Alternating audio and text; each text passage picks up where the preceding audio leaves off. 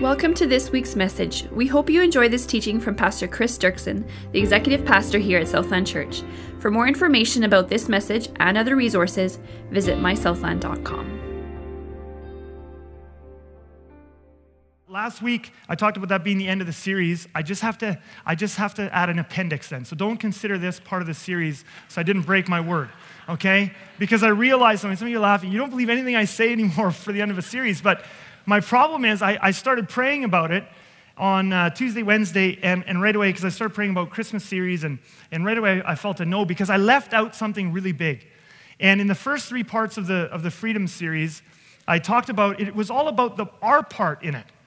And, and so we talked about renewing your mind and powerful truth. We have to renew our minds, absolutely essential. And I've heard many testimonies already this week, people who are beginning in this renew the mind process, great things happening. Um, but we talked about obedience. We talked about you know, taking the masks off, you know, confession, vulnerability, hungering and thirsting for righteousness. But I realized the moment I began to pray about it, it was like the Lord reminded me of something. I only talked about the one side of the coin, which was our part. I totally left out the biggest part, which is what has Jesus done for us? And really, that's the key, that's the source of the power. So I want to add this appendix uh, to the, the message series. So it's ended, but it's not ended. Um, but I want to talk today about what God has done for us. This is a hope message. This is a power message because, really, in the end, no matter what we do, apart from God's power, we can't be set free. And so I want to pray, and then we're going to look uh, at what Jesus did for us at the cross and who he says we are. And, uh, and from there, I, I really believe God's going to do great things in our lives. And after that, we're going to enjoy the baptisms and the testimonies and all that. But let's just pray. Father, Lord Jesus, we come to you today. And we love you. Maybe it's a weak love, it's an imperfect love, absolutely. But we do love you, and we are seeking you. And Lord Jesus, what you did for us on the cross is so stunning. I pray that we will never get tired of talking about it and studying it. And Jesus, I think of every person here today, many different people, many different walks of life, different things we come here from. And, but Lord Jesus, you died to set each one of us free and to fill us with your Holy Spirit. And I pray today that you would touch each of us in a deep way, fill us with hope, and radically transform us. In your name we pray. Amen. So I want to start with a passage of scripture, 1 Corinthians chapter 6. This message is about what God has done for us. And we start with some really good news in 1 Corinthians 6, verse 9. Or do you not know that the unrighteous will not inherit the kingdom of God? Happy verse. Do not be deceived, neither the sexually immoral, nor idolaters, nor adulterers, nor men who practice homosexuality, nor thieves, nor the greedy, nor drunkards, nor revilers nor swindlers will inherit the kingdom of God. He said, Whoa, whoa, whoa, whoa, whoa. I thought this was the hope message, right? Like, wait, that's not a hope verse, okay? I mean, he nails all of us in this passage, right? Uh, you know, a bunch of us, he had us at sexually immoral, but for sure he had almost all of us by idolaters, and if there was anyone left, he had us at greedy and somewhere in the rest. So we're messed up, and we struggle, and that's what this series has been about, and the Conquer series and the stuff we've been going through in fall. So we're messed up. I don't want to spend much more time on this verse, though, because it's in the next verse that Paul drops one of the happiest of happy bombshells.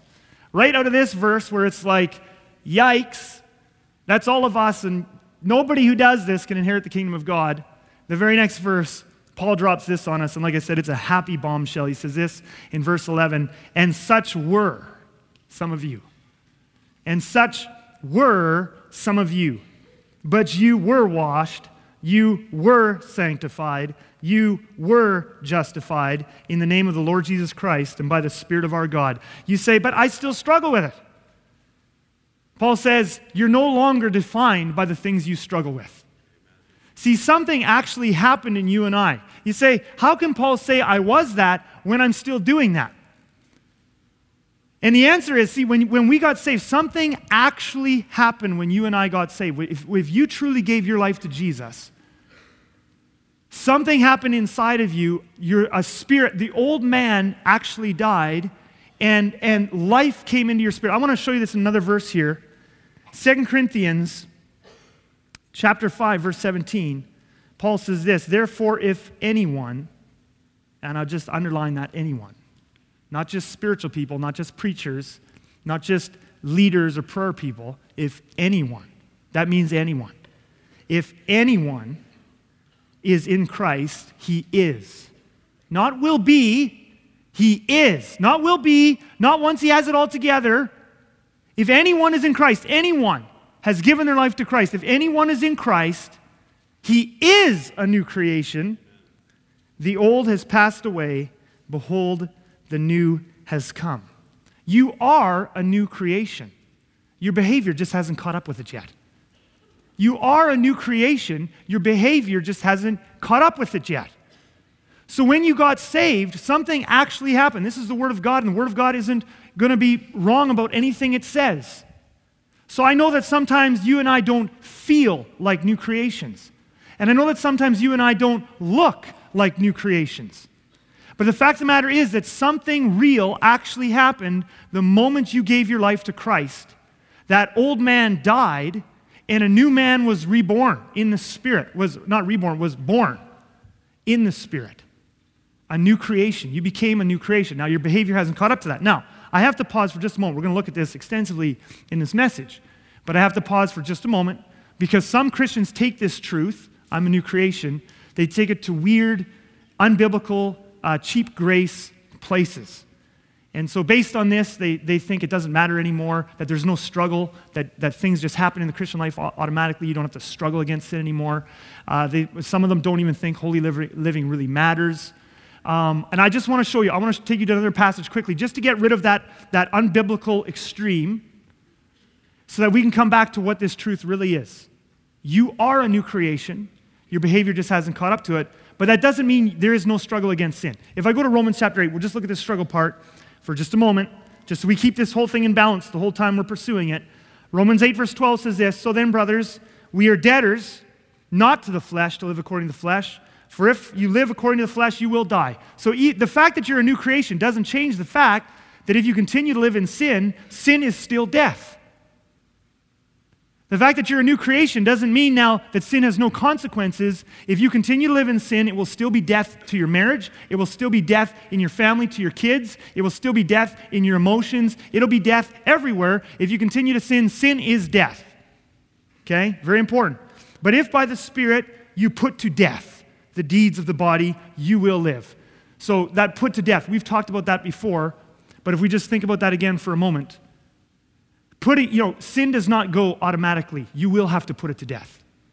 There, with the Spirit's power, but sin does not just go away automatically. There, anybody who teaches it's just automatic, if you just fix your eyes on Jesus, it goes away automatically. It's not true. Paul says a big element of the Christian life is putting it to death. You will have to take action. You will have to set your mind to it, and you will have to struggle against it. And putting to death, that, that wording, that phrase has the connotations of pain. Putting to death means it's going to be painful. A part of you will feel like it's dying sometimes.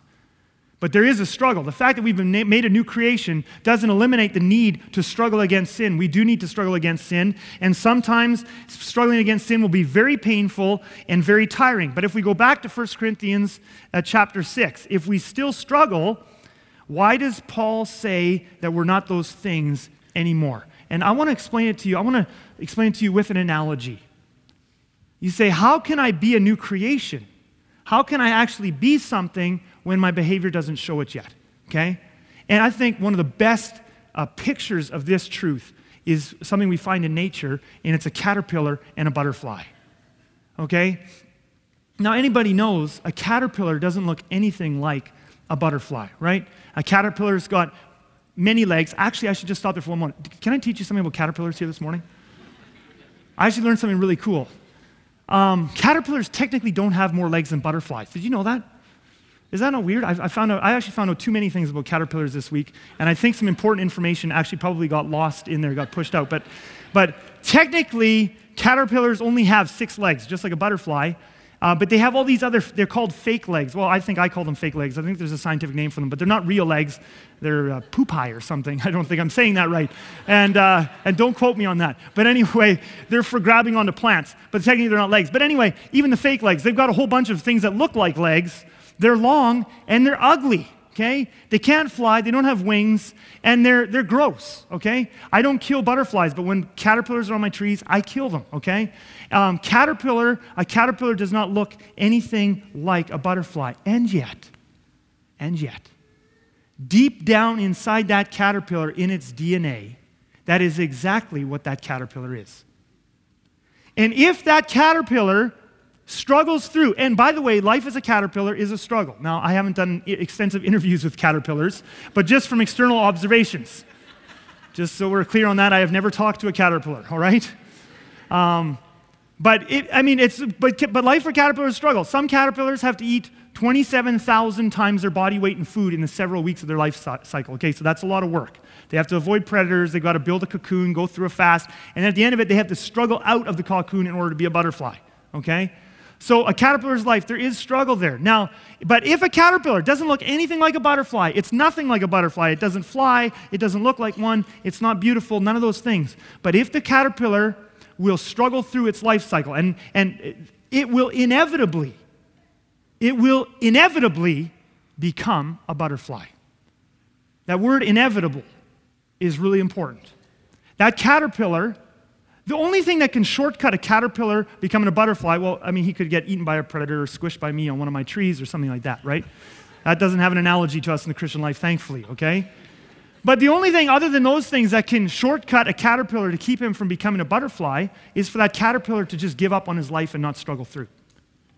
If he just, you know, gets depressed and goes up on a branch and stops eating, he won't become a butterfly. But other than that, if the caterpillar just struggles through and does just puts, you know, one, you know, leg in front of the other or whatever and just keeps going through its life cycle and does what it needs to do, it will inevitably become a butterfly.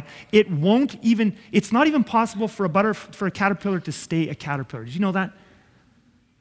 Like, not only will a caterpillar not turn into a monkey, it won't turn into a lizard, it won't turn into a parrot, any of those things, but also a caterpillar cannot stay a caterpillar.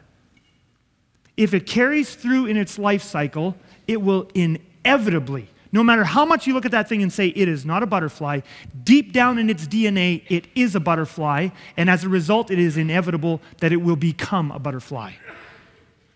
Now, here's the truth that we see in 1 Corinthians. You were this. In 2 Corinthians, you are a new creation. When you gave your life to Jesus, just like that caterpillar doesn't look anything like a butterfly, but deep down in its DNA, it exactly is a butterfly. The moment you gave, if you truly gave your life to Christ, the moment you gave your life to Him, deep in your spirit, a new DNA was implanted and you became. You don't see it yet any more than that caterpillar can't fly. You don't see it yet. That caterpillar thinks, I'm not a butterfly. I can't fly. I'm not pretty. But inevitably, if he continues to struggle, he will become it. The moment you gave your life to Christ, that DNA was put in you, that you became a new creation. And if you will just struggle through, now, you can shortcut it by going up and sitting on a branch like that caterpillar and just saying, I'm not going to pursue Jesus. I'm not going to struggle after this thing. I'm just going to live to myself. You can, you can short circuit some things there. But if you will if you will struggle on and you will pursue Jesus, it is inevitable that you will eventually, your externals will show that you are a new creation. And I want to show this. This inevitability is also in Scripture. Romans chapter 8, if we go back there, starting in verse 28. And we know that for those who love God, all things work together for good for those who are called according to his purpose. For those whom he foreknew, he also predestined. I want to stop it for just a moment. For those whom he foreknew, he also predestined. That word predestined, it means predetermined, it means foreordained, it means guaranteed. Something in the future, the moment you gave your life to Christ, something became guaranteed. The moment you gave your life to Christ, there was something immediately, it was predetermined. It's not ha- it hasn't happened yet, but it will happen. It's predetermined, it's foreordained, it's predestined, it's guaranteed. What is guaranteed? What is predetermined? What is predestined? If we keep reading, this is what we find. For those whom he foreknew, he also predestined to be conformed to the image of his son, in order that he, that's Jesus, may be the firstborn among many brothers. What is predetermined? The moment you gave your life to Christ. The only way you can shortcut this is just to give up the struggle and not pursue Him. But the moment you gave your life to Christ, if you will just struggle on and continue to pursue Him, it became guaranteed and predetermined and foreordained that you would be conformed into the likeness of Jesus Christ. And when I say that, I don't mean you're going to become God like Jesus or have his power or anything. I always have to add that caveat for some people who would go cultish places with this. We're talking about his, his character And so I know a lot of things about Jesus that we can say for sure. I know that Jesus isn't a porn addict. I know that Jesus isn't angry, bitter, or unrelational. I know that Jesus isn't a liar. I know that Jesus isn't a failure. I know that Jesus isn't governed by depression or anxiety. I know that Jesus is full of love. I know that Jesus is full of joy. I know that Jesus is full of peace. I know that Jesus is full of kindness and patience. And Jesus' DNA, if you've given your life to him, has now become your DNA. Verse 30 And those whom he predestined, he also called. And those whom he called, he also justified. And those whom he justified, he also glorified. If you don't give up, that's your only part. To pursue him, to struggle on. But if you pursue him, it is predetermined, it is guaranteed that you are going to end up in his likeness. You are not a porn addict. You are not just an angry person. You are not a bad parent. You are not an unloving, impatient person. Your DNA, you might look sometimes like that on the outside still, but that is not who you are. And if you will struggle on towards Him. Now, this is why the renewing of our minds. Last week we talked about the renewing of our minds. This is why the renewing of our minds is so absolutely vital and important. Because many Christians are struggling from a position of hopelessness rather than from a position of victory. Many Christians, it's like they're the caterpillar, but they just look at themselves. They look at how unbutterfly like they are. They get totally depressed. They want to give up on the struggle because it's like, I'm nothing like a butterfly. And so they don't even, they don't have the energy to continue on being, you know, just with the struggle, to eat their 27,000 times their body weight or whatever, right? So they lose hope because they're struggling from a place of hopelessness. This is who I am. They can't imagine being free. They can't imagine not being discouraged. They can't imagine not being addicted. They can't imagine not being impatient and angry and unloving. And whatever you picture yourself as, you're, you're always going to, you're, you're, in the end, you're going to come back here because you're not going to be able to struggle over the long term. You're always going to think it's inevitable. I'm going to end up as this because this is who I am. And so we struggle from a position of hopelessness, which is why it is so important that we renew our minds in this because if we only think of ourselves as per our behavior, we are going to get depressed. But if we look in the Word of God and say, yes, it looks like I'm a caterpillar, I'm not looking anything like a butterfly right now, but the Word of God says that I am a new creation deep down inside. Now, as I struggle, I don't cease to struggle, I continue to struggle. But now there's a faith that's fueling me, a faith and a hope. I'm struggling because I know if I don't stop, I'm going to overcome. I know it is inevitable, it is guaranteed that I will overcome by the power of the Spirit because I'm not this person over here. I am a new creation. And I have been justified and clean and all of that. So we need to renew our minds. And one of the things I want us to do this morning is I want us to renew our minds again at the cross, to study again afresh what Jesus did for us at the cross, and to see what is blocking us what is blocking us from becoming in our externals, the new creation that we already are on the inside. So I want to take a few minutes now, right in the middle of this message, and we're going to go to Isaiah 53. Because the cross is so important. Where did all this happen? Was at the cross. Where did this, you know, this whole new creation power, this spirit power, this new DNA, what this all goes back to the cross. And we have to often go back. It, sometimes I feel like as Christians we get bored of the cross almost because it's like, well, it's that old story. We've, you know, Talked about it a million times. It's like this big thing for Christianity. But it is actually the heart of everything. And so I want to go back. Isaiah 53 is an amazing prophecy. It's in the Old Testament. It was written 650 to 700 years before Jesus was born, which is really amazing because as we read this, and I don't have time to read the whole chapter. I wish I had time to go through the whole chapter. I'm just going to take a little chunk out of Isaiah 53. But it's really amazing. We read this with New Testament eyes. We don't appreciate the fact that Isaiah wrote this 700 years before Jesus. This is in the Old Testament. And he writes this incredible prophecy about what Jesus was going to have to do. Now, obviously, Isaiah didn't know the name of Jesus yet, but he writes this incredible prophecy about what Jesus was going to do at the cross and what it would mean for us. Isaiah 53 could be in the New Testament. It could be. It's, it's just that good. It's that extensive, the way it, it describes everything. If we start in verse number two of Isaiah 53, remembering again that this is written six or seven centuries before Jesus, Isaiah says this He had no form or majesty that we should look at him okay, and no beauty that we should desire him. So, in outward appearance, Isaiah's, you know, he's, again, prophesying 700 years in the future that this Messiah would just look like, on the outside, would just look like a regular person. There wouldn't be anything to set him apart. He would, he'd, be, he'd look like a, a, a just a regular human being. Verse 3 He was despised and rejected by men, a man of sorrows and acquainted with grief. And as one from whom men hide their faces, he was despised, and we esteemed him not. So the King of Kings came to earth, but he got no respect. Verse 4 Surely he has borne our griefs and carried our sorrows. Yet we esteemed him stricken, smitten by God, and afflicted. So we, we blamed him. The, the Jews in Jesus' day, they saw him suffering and they said it was, it's his fault he's suffering, right? But, verse 5, he wasn't suffering for his own sins. He was pierced for our transgressions, he was crushed for our iniquities. Upon him was the chastisement that brought us peace, and with his wounds we are healed. All we like sheep have gone astray. We have turned every one to his own way, and the Lord has laid on him the iniquity of us all. Now, I want to talk about that line there. Again, it's an amazing chapter. You read the whole chapter, there's other prophecies about where he would be buried and stuff that all came true. It's really incredible. And, again, we need to appreciate that this was written in the Old Testament, and it, and it could fit in the New Testament. It's just so good. But the Lord laid on him the iniquity of us all. We read that phrase, most of, mostly what we think is that Jesus took our sins in the sense that he took our punishment. And most certainly he did that. Absolutely. I'm so glad, aren't you, that Jesus took our punishment. That we don't have to be punished for our sins. If we receive him into our lives, we don't have to be punished for our sins. But when it says here that the Lord laid on him the iniquities of us all, it's not just that he took the punishment of our sins, because I think often as Christians, how we picture it is Jesus took the punishment for my sins, but my sins are still on me because I, I, feel them. I'm still in them. I'm still struggling with them, so I don't get punished. He's forgiven me in that sense, but I'm still, you know, kind of tied up in them. But actually, what Jesus did for us at the cross is so much better than that. And I'm going to write. I'm, I'm going to take you to a passage of scripture in Leviticus 16, and then we'll come back to Isaiah 53.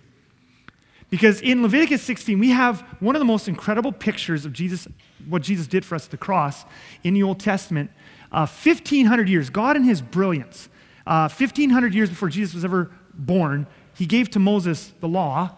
And in there, he, he, he gave the Israelites something that they would act out every year.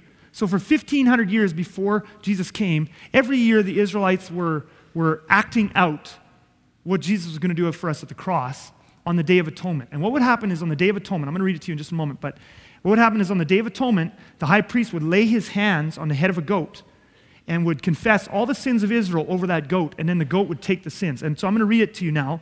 But we're going to see something interesting here that when Jesus took our iniquities on us, he didn't just take our punishment, okay? This is really, really important. So if we go to Leviticus 16, verses 20 to 22, this is what we see. So remember, this is written even seven, you know, 800 years before Isaiah, okay? More than a thousand years before Jesus. And when he, Aaron the high priest, has made an end of atoning for the holy place and the tent of meeting and the altar, he shall present the live goat. Now look at this. This is so stunning to see this in retrospect. And Aaron shall lay both his hands on the head of the live goat and confess over it all the iniquities of the people of Israel and all their transgressions and all their sins.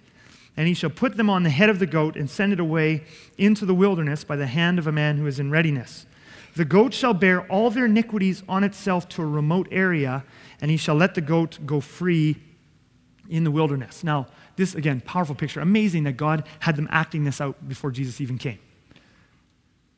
But what I want you to see here is that this goat, it's not like God would just forgive the sins of Israel it's in the sense that now you don't get punished for your sins, but your sins are still on you. Notice they would put the sins on the goat. They would put the sins on the goat, and then the goat would take the sins out of the camp into a remote area. In other words, what Jesus did for us on the cross is he didn't just forgive us of the punishment of our sins, but leave the sins on us. Actually, our sins went on to him. He carries them out of the camp, he carries them away from us. And why this is so important is this we have not just been forgiven in the sense of delivered from punishment, but because Jesus has actually carried our sins away from us, what that means is we can now even be healed from the consequences of our sins and the roots of sin that are inside of us. We're not just forgiven in the sense of I don't get punished now for everything I've done, but because He's carried away, we can now be healed. We can be healed of the consequences of our sins because He actually carried the sins away. Okay, so if we go back now to Isaiah 53, we see this little gem at the end of verse 5.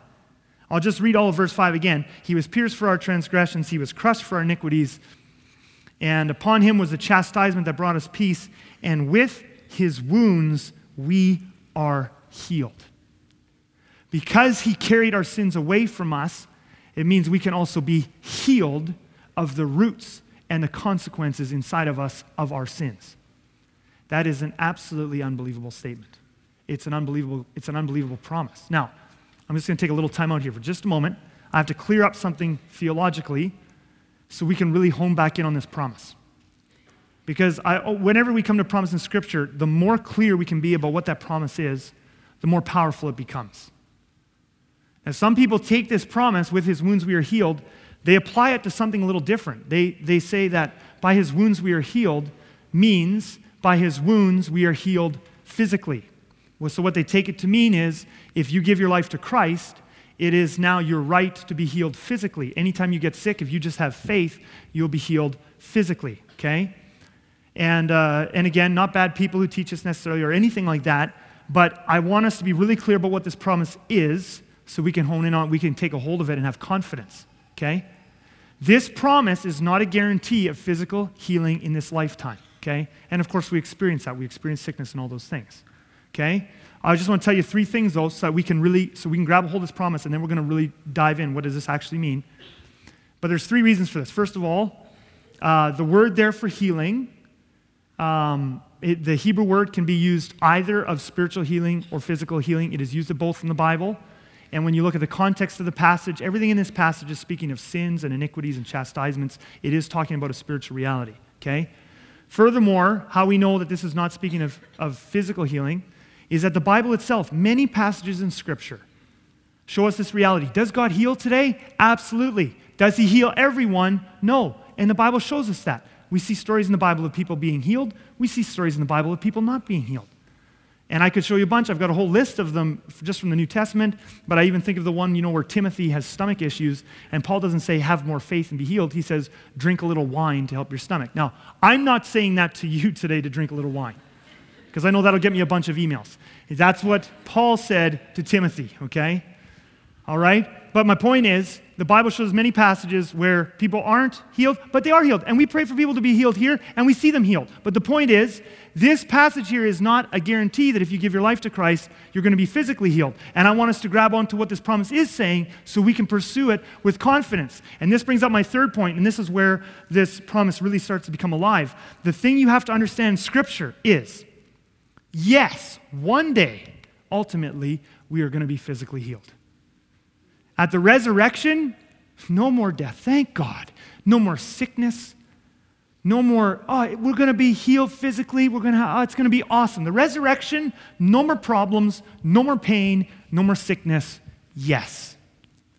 In the meantime, before the resurrection, the Bible, throughout Old and New Testament, but especially in the New Testament, makes a clear distinction between after salvation, what God does in our inner man, and what is happening in our outer physical body. And I want to just show you a couple of passages. It's really important. 2 Corinthians 4, verse 16, because then we're going to go back to Isaiah 53 and really be able to grab a hold of it. 2 Corinthians 4, 16, Paul says this So we do not lose heart, though our outer self, that's our physical body, is wasting away. That's what Paul says. So he's saved. Remember when Paul's saved? And he says, Are. This is these are believers. Though our outer self, that's our physical body, is wasting away. So salvation doesn't stop me from, feel, from experiencing death and sickness in this lifetime. At the resurrection, I cease to experience those things. But in this lifetime, our outer bodies, our physical bodies, uh, are wasting away. And for some of us, it's happening quicker than others. I don't know why I said that, but we'll just keep going, right? So, but our inner, so at the same time, so my physical body, my outer self, is wasting away. My physical body is still, you know, subject to sin and death. But, but because of salvation, my inner self is being renewed day by day. So, as we wait for the resurrection, there's definitely a difference. The Bible makes a distinction between what salvation does for my inner man and what it does for my physical body. It does not stop the death in my physical body, but there's life on the inside. That it does promise. And if we go to one more passage here, Romans 8:10, then we can go back to Isaiah 53. Romans 8 verse 10 says this, "But if Christ is in you, and isn't that an amazing statement? But if Christ is in you, but if Christ is in you, now look at this, doesn't stop the body from dying. Although the body is still, the body is still dead. Christ is in us. That's an amazing truth. But the body is still dead. That someday that'll be reversed too. But right now, Christ is in me. The body is still dead because of sin, but the spirit is life because of righteousness. The spirit is life because of righteousness. So now, if we go back to Isaiah 53, we can now have total clarity about this promise. Okay? Someday we will be healed at the resurrection, but in the meantime, what is this prophet what is this promise talking about? By his wounds we are healed. What this is talking about is the moment you give your life to Christ, it now becomes your absolute right, it's been paid for, that you be healed of every root of sin and hurt that is inside of you. By his stripes, we are healed. By his stripes, we are healed. Jesus does not want to waste. He took an awful, bloody beating. By his stripes, we are healed. He took an awful, horrific, bloody beating. And he does not want us to waste that. He paid for you and I to be healed. And this is one of the key mechanisms. This is one of the key, key mechanisms. I said before caterpillar to butterfly. You've got the new creation deep in your DNA. Now, how does that, how does that, that new creation that's deep in your DNA work itself out until you can see it on the outside? Well, one of the reasons you can't see it is because that DNA is encased in this big onion of a soul, and it's got layers and layers and layers of hurt and lies and wounds and insecurities. And Jesus says that DNA is in you. That's who you are, but it can't be expressed until we heal off all the layers that are in your soul that are covering that DNA. And so, one of the mechanisms, how, how is it that you go, you're a new creation? That is already true inside your new creation. But now, how is Jesus going to take us on this inevitable journey where you're going to now become like Christ? And one of the key mechanisms, there's different ones, and we've talked about some of them in this series obedience, renewal, all the, you know, renewing of the mind. But one of the key ones is he's got to heal off those layers the layers of the lies and the wounds and the hurts and the insecurities. He's got to heal those away bit by bit by bit. And he paid for that healing to happen by his stripes, by his wounds. We are healed. By his wounds, we are healed. And like I said, Jesus doesn't want to waste it. He paid for it already. All you and I now have to do is collect. You know, we're, since we're in Canada and, and in Steinbach, and we're getting another Tim Hortons now, like it's amazing. Um, you know, wow, it's amazing. But um, we love Tim Hortons. So I thought, you know what, we got to use a Tim Hortons uh, uh, analogy. You know, if you got the, you know, you've won your roll up the rim, right? And you've won the big jackpot, whatever that is, okay? But you've won the jackpot. So you've got it and you've got the cup in your hand, but you still have to go to the store and you have to redeem it. You've got to collect it. Okay? Jesus has paid for all that healing. He's paid for it. He doesn't want you to waste it. But you have to go to him to collect. Now the thing with Jesus is you don't go just once. Like with roll up the rim, I've never won any, you know, anything really of value. Uh, but you, you, I'm assuming you just go there once. You go there and you collect whatever it is, your 100 bucks or your 10,000 or whatever you won. You go there once. But with Jesus, it's different because you got so many layers. You got to go to him again and again and again, and you keep collecting layer after layer. He paid for the healing, so you keep going to him, and he continues to heal and peel back. And more and more, his joy and his DNA is being expressed in you more peace, more joy, more love, less anger, less bitterness, less resentment, less addiction. Eh, but all we have to do is collect. It's already paid for. He already did it. Okay? And this should motivate us, motivate us because it's already been paid for. It's not like we have to hope it's going to happen. If we seek Him, it will happen. And we've already seen that it's inevitable. He wants to change you from this to this into His likeness. It's inevitable. He's paid for it. He wants it to happen. That should give us tremendous faith to seek and pursue Him. Now, I know when I talk about inner healing, though, some of you will have a little bit of a wrong idea of what inner healing is, and you'll think of it only as like calling the church for an appointment with someone. Well, yes, that's one way. You know, you can work through inner healing, you can pray with someone. We don't have nearly enough staff here to do inner healing with everybody all the time, all the layers that we all need. So, phoning up the church and getting an appointment to do some inner healing, that is one way, and certainly there are certain things God will say you can't, you won't get through this layer unless you do it with someone else. But when I talk about, you know, when it says up there, by his wounds we are healed, what we're talking about is a regular, ongoing experience that as you walk with Jesus, this is what he does in you. That as a regular part of your life, as a regular, ongoing part of your life, if you are walking with Jesus, you will have regular, ongoing testimonies. Not just 10 years ago, five years ago, 20 years ago, I had this amazing experience with Jesus and I haven't had anything since. If you have a vibrant walk with Jesus, anyone who has a vibrant walk with Jesus will have regular, ongoing, consistent testimony of how he's peeling back the layers. He paid for your healing, and this is what he wants to do, and it's inevitable that he is doing. it. He wants to change you from this into this. So if you are pursuing him and walking with him, he will peel back those layer, layers and he will be working on you. And it's not just making an appointment, it's as we walk with him. I'll just give you one example, okay? Uh, just to show you, it's so every day. Now, not every day in the sense that every day you're having an experience like this. I don't want you to get that impression. And there's certain periods where he's doing something deep in, in your soul it might be very painful. You might feel dry for a while, but he's doing a deeper work and it takes a while. I'm not saying you have these experiences all the time. What I'm trying to communicate is this is a regular part of life. It's not just when you make an appointment. If you're walking with Jesus, this is what he does. So some weeks ago, I'm, I'm you know, before the Saturday service, I was just having you know, one of those days. And you, know, you just some days, if any of you have ever had to preach before, um, I don't know how many of you had that experience, but sometimes, you know, you just have one of those days. And I was having one of those days, and it was like the whole message, it's Saturday afternoon, I got a couple hours to the message, and the, the thing is way too long, and it's disorganized, and it's not working. And so now I'm madly in my office cutting things out and filling holes and trying to reorganize. And, and, uh, and some of you are looking at me with a very blank stare. Uh, but just, just feel for a preacher for a moment, will you, okay? So it's last minute. The worship is starting. I'm just finishing the PowerPoint, all this sort of stuff my insides are going 100 miles an hour. It's like cold sweat. You go backstage, like, huh, I gotta. I mean, I just do not feel spiritual right now. And one of the things you have to also understand about preachers, we're a neurotic bunch, but many of us struggle with a certain fear, and that is, is this fear that, you know, you get up and you just think, like, was that God or was that just me? Like, did I just make that up? Like, uh, some of you are nodding. Yeah, I think you did. You did make that up. thank you for, thank you for encouraging me. Um, but um, so there's, you know, the, you have these underlying things you worry about right? And so I'm sitting backstage and I'm, I'm taking a couple of deep breaths. I'm like, I, I, gotta, I gotta pray a psalm. I just gotta quiet myself and all sort of stuff. So I open my Bible to go to a psalm to pray a psalm.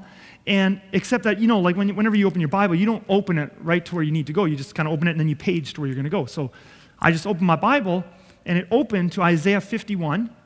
And so I was going to page from there to the Psalms, but it, my eyes just caught on a verse, just happened to catch on a verse. Isaiah 51 16. And Isaiah 51 16 says this, and I have put my words in your mouth and covered you in the shadow of my hand. Now, right in that moment, so I'm just backstage there, and so right now my eyes just catch there, and it's, oh, and it's one of those Rhema words. Like this verse in context has nothing to do with a preacher. But it's one of those Rhema words that Pastor Ray has you know, taught us about for years and years when God uses Scripture to speak to us powerfully. And I've put my words in your mouth and covered you in the shadow of my hand. In that moment, oh, the truth and the grace of Jesus went deep, and another little layer came off. This feeling I often have of like, I'm, I'm doing it on my own. If I don't feel spiritual, I'm kind of on my own. God's not with me right now. I'm having to work this up on my own. This line went away, and I could feel Jesus' grace and love going to a deeper level of my life in that area than it had before. And I felt Him affirming me I've called you to this. I'm with you on this. I'm helping you with this. I've put my words in your mouth. Even if you don't feel it, I'm there helping you. Well, goodness, that's what we need. That another layer comes off. I feel His grace. I feel His love. Jesus, I love you. And this is, again, this is not, I've got many, many, many, many, many more layers to go. Lots of layers to go. It's not the last time I need to collect, but by His stripes, we are healed. If you have a vibrant walk with Jesus, you will have an ongoing testimony of Him pulling back the layers. He paid for it. He's not going to waste it. If you pursue him, he will continually, more and more and more, little ones here, big ones there, painful ones there, good ones there, but he's going to drive his love deeper and deeper into you. And at the more that he does that, every layer that comes off, more of that DNA that's deep down inside that I'm a new creation is going to be expressed in your externals and in your life. It's powerful. Now, I want to just spend a few minutes and then we'll end this. I want to, and we'll get into the baptisms, but I want to spend a few minutes talking about why some of us are shut off from this healing. So he's paid for it. He wants to do it in an ongoing way as you walk with him. Why are some of us shut off? There's different reasons. I just want to look at, at three coming out of one. Okay? Why are some of us shut off from this healing? I believe one of the reasons we are shut off from a healing he's paid for and doesn't want to waste, one of the reasons is because we actually wear masks with God. And we don't do it, I think most of us don't do it intentionally. I think most of us, many of us, though, have a devotional life where there are certain things we talk about with God, and then actually the deep things of our soul are not the things we talk to God about. So we go to our devotions and we do devotional things, and we read our Bibles and blah, blah, blah, and we pray for the lost people, and then we go to work. And it doesn't cross our mind to talk to Jesus about the deep, deep, deep things in our hearts that bother us, or that we desire, or that scare us, or that shame us. We don't bring those things up in devotions because it doesn't cross our minds to do it. In many cases, I think many of us actually wear masks with God.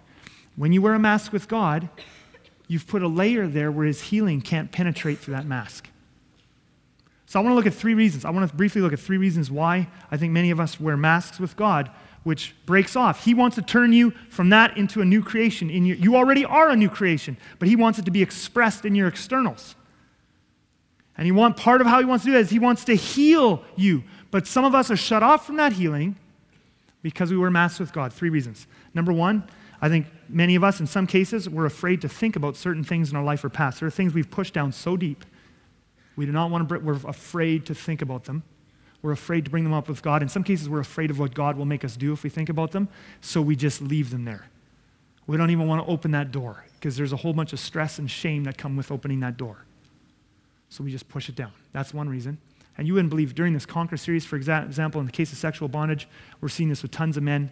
I was in tears numerous times this week hearing testimonies from our Conquer group leaders, guys coming up and hugging them, things that they've not told anyone 20, 30 years, 10, 15, 20, 30 years, deeply ashamed of, but they've just pushed them so far down. And that pain is deep down there, but you don't think about that. You don't bring that up with anybody, you don't bring it up with God. Second reason we do, we wear masks with God, is because I think in many cases, and for some of you women, this won't make any sense, but it certainly is true of a number of us guys, we're not even in touch with what's going on inside of us. Some of you women are going, How is that even possible?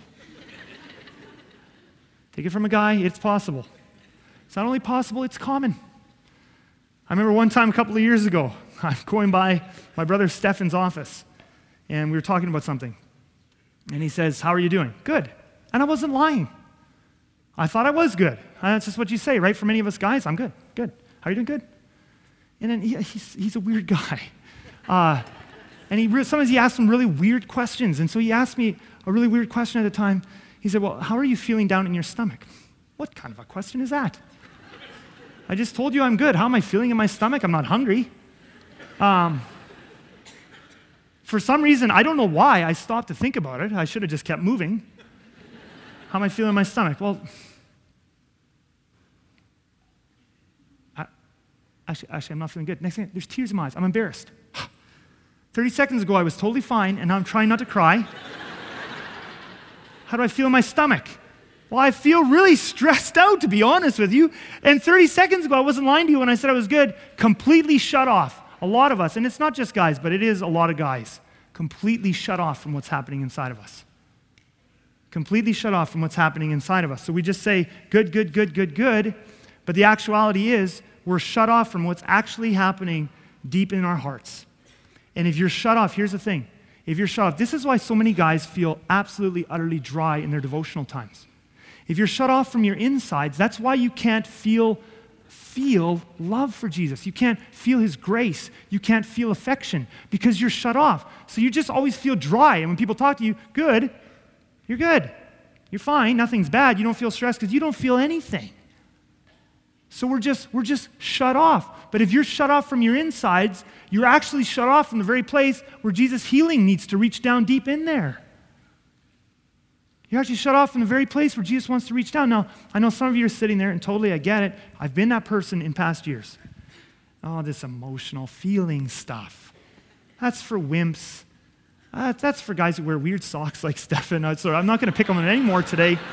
I promise I will not pick on him anymore today. Um, I think, at least for the next service. But anyway, It's for weird, you know, it's for wimps, right? I'm too busy. This is how some of us think it's macho. And you know what? I'm not, I'm not making fun of you, I'm not putting down, but some of us, how we think, us guys especially, it's like, you know, I'm too busy being successful. Like, can't you see how often I'm on my cell phone? I get texts coming in all day long because I got big projects and I got big success happening and I'm busy. Now, first of all, it's not bad to be busy, to work hard, to be needed. And sometimes that is actually from God. But for some of us, what it is, is actually it's, it's a rush. It's an adrenaline rush, and we're addicted to it. And it's easier to live in the rush than to actually open up that can of worms, which is our insides, and deal with that. It's easier to just live and be busy and accomplish, accomplish, accomplish, and not have a rich inner life. But here's the thing if you don't have a rich inner life, and by the way, if you want to read a parable this week, Luke chapter 12 is a parable of the rich man, and Jesus talks in there, he warns about the dangers of being rich in the things of this world, but not being rich on the insides in the things of God. But it's easy. You can go on an adrenaline rush and feel really busy, but you know, someday you're going to find it's empty. 10, 20, 30, 40 years down the road, you're going to wonder, what was I so busy for? And it's a poverty of inner life with Jesus and an inner experience with Him. He wants to touch us on the inside. And the thing is, feelings might sometimes, for some guys, be this is for wimps, but actually, emotions are the doorway to intimacy. And if you're shut off from those things, you will be shut off from the biggest area where Jesus wants to meet you and touch you and turn you, where deep down you are a new creation, into your outsides, into being a new creation. I think a third reason why we wear masks with God is because I think often we feel guilty about what we're feeling. So we might feel angry, we might feel bitter, and we know, well, Jesus doesn't want me to feel that. It's sinful. So therefore, I can't talk to him about it. I just have to not think about those feelings while I'm in prayer with him. That's actually the opposite. Jesus wants you to bring everything to him. The fact that it's a sinful feeling means he wants you to come and talk to him about it so you can work it through together. So you think, I can't talk to Jesus about being bitter because he doesn't want me to be bitter, so I have to try to not be bitter. No, no, you're right. He doesn't want you to be bitter. He wants to help you through the bitterness, and you won't be able to do it without him. Guys, that, guys and girls, that is what the Psalms are. That is what the Psalms are. David was a man's man. I've talked about this before. He killed big people, some little people probably too, but I was just thinking of Goliath. I don't know why I said that. Uh, he killed lions and bears. He killed lots. He killed people he shouldn't kill, right? So he killed. Um, not part of the message, but he was a man's man. The Psalms show us he was a man after God's own heart. He sinned, he made huge mistakes, but he was a man after God's own heart. Why? Because when he made mistakes, he worked it through with God. So the Psalms show us the prayer life of a person with a rich inner life. David works through bitterness, anxiety, anger, rage, sadness, despair. He works through all of it with God. He's an imperfect man. He's a man after God's own heart because he did that. We need to work through our stuff. Don't feel guilty about what you're feeling. Take your feelings to God. Talk to Him about them. It's powerful. So, let's review this now. Because of Jesus' death on the cross, you are a new creation. Just like a caterpillar, it's deep in your DNA. The old you has passed away, it just hasn't expressed itself yet. Number two, your sins have been carried away, which means that healing of everything inside of you that is causing you pain and anxiety is your birthright. It will happen if you pursue Jesus. He's already proven that He wants to heal you because by His stripes we are healed. And this brings up a fourth thing, and I'll read you this passage, Romans 8. What then shall we say to these things? If God is for us, who can be against us? He who did not spare his own son, but gave him up for us all, how will he not also with him graciously give us all things? Have you ever thought on that line for any length of time? Some of you should underline that in your Bible or on your cell phone right now with a pen. And you should go back this week and think about it again and again and again. He who did not spare his own son, but gave him up for us all, how will he not also with him graciously give us all things? He's already proven that he wants to bless you when he gave, you, when he gave us Jesus how will he not also much more give us everything else we need? If he's already given us Jesus, he will give you everything you need to become the person he's asking you and wanting you to be, and he's made you to be. Who will bring any charge against God's elect? It's God who justifies. Who is to condemn? Christ Jesus is the one who died, more than that, who was raised, who is at the right hand of God, who indeed is interceding for us. And I've talked about this before, but I just love it. Jesus is praying for you. He's the most powerful prayer partner in the universe because he gets to answer his own prayers. Is that not the coolest thing? So, what is Jesus praying for you? He's praying for you to be an overcomer. He's praying for you to be like him. That prayer is guaranteed to be answered if you just keep going. That should motivate us. That motivates me to pray. That motivates me to struggle on. Because I know if He's praying for me to be an overcomer, that's what I'm going to become. And the more I struggle and the more I seek after Him and pursue Him, the more I can accelerate that process because that's what He's praying for and He will answer His prayers. Verse 35 Who shall separate us from the love of Christ? Shall tribulation or distress or persecution or famine or nakedness or danger or sword? No, in all these things we are more than conquerors through him who loved us. This is your DNA. You're not just a new creation, you are a conqueror. If you're here today and you have given your life to Jesus, you are not a porn addict. You are not defined by your depression. You are not defined by your anger. You are not a bad parent. You are not defined by your failures. You are not a piece of trash. You are a conqueror. Guaranteed, end of sentence, 100%, period, if you don't give up. If you seek Him, you will overcome because it's in you, it's who you are. Let me finish with a weekly challenge. Two things. Start a conversation with God this week about something you're feeling, something you're afraid of, or mad about, or resentful of, or something you desire. Number three, renew your mind. Renew your mind. I talked about it last week. Memorize. Pick three promises. I just showed you a bunch from Romans 8 today. Memorize Romans 8. Memorize a bunch of the promises in Romans 8. Declare them. Speak them. Pray them. This is who you are. Renew your mind. It will accelerate this process. You are something. Now take hold of it. These promises are right here. And we walk around in anxiety and fear and hopelessness. I don't know if I'm ever changing. Grab a hold of them, they're right here. Make them a part of you, push them deep down. And then grab hold of them by faith, who you are in Jesus Christ and what He's done for you. Let's pray, and then we're going to see some amazing testimonies and baptisms. Father, Lord Jesus, we love you. Thank you for what you did for us at the cross. I pray that you would uproot the lies, that you would pluck up and uproot the lies in us about who we are, that you would show us who we are in you, that you would radically transform our lives as a church, that today the seed would be planted in this message, in this weekend, in this church, that we are conquerors and we are new creations. And I pray that we'll see the fruit of it in the coming weeks and months. In Jesus' name we pray. Amen. Thank you for listening to this message from Southland Church. For more information or to download this and many other messages, please visit us at mysouthland.com.